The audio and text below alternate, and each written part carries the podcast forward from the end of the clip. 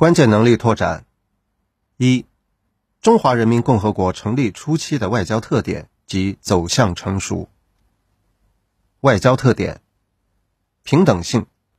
建立在独立自主的和平外交方针的基础上，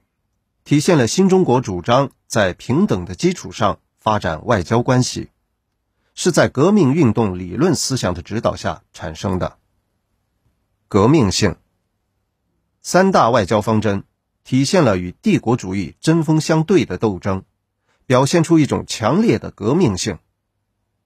结盟性，一边倒，与苏联结盟是新中国独立自主的和平外交政策的一大特点。过渡性，从重意识形态的革命型外交向重国家利益的国家型外交过渡，如和平共处五项原则的提出。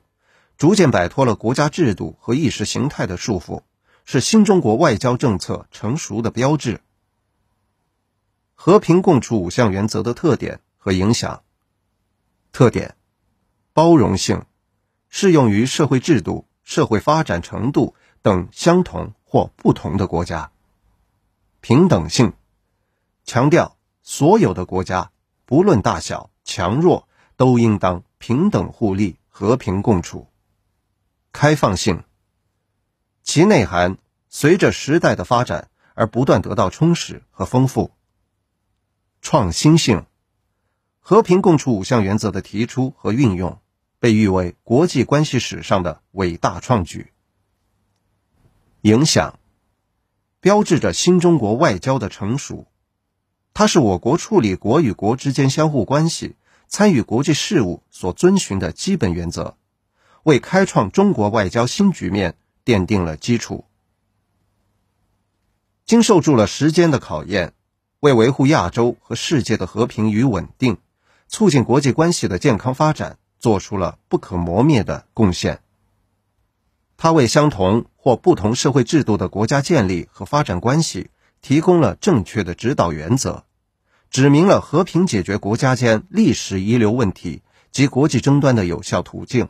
为推动建立公正合理的国际政治经济新秩序奠定了重要的思想基础。知识点：中华人民共和国成立初期三大外交方针的侧重点及其作用。一、侧重点：另起炉灶，解决的是对外交往的战略问题；打扫干净屋子再请客，一边倒，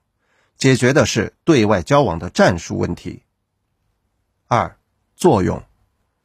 彻底改变了中国以往的屈辱外交，灵活处理了与社会主义国家、帝国主义国家之间的关系，为新中国的政治稳定和经济发展提供了有利的国际环境。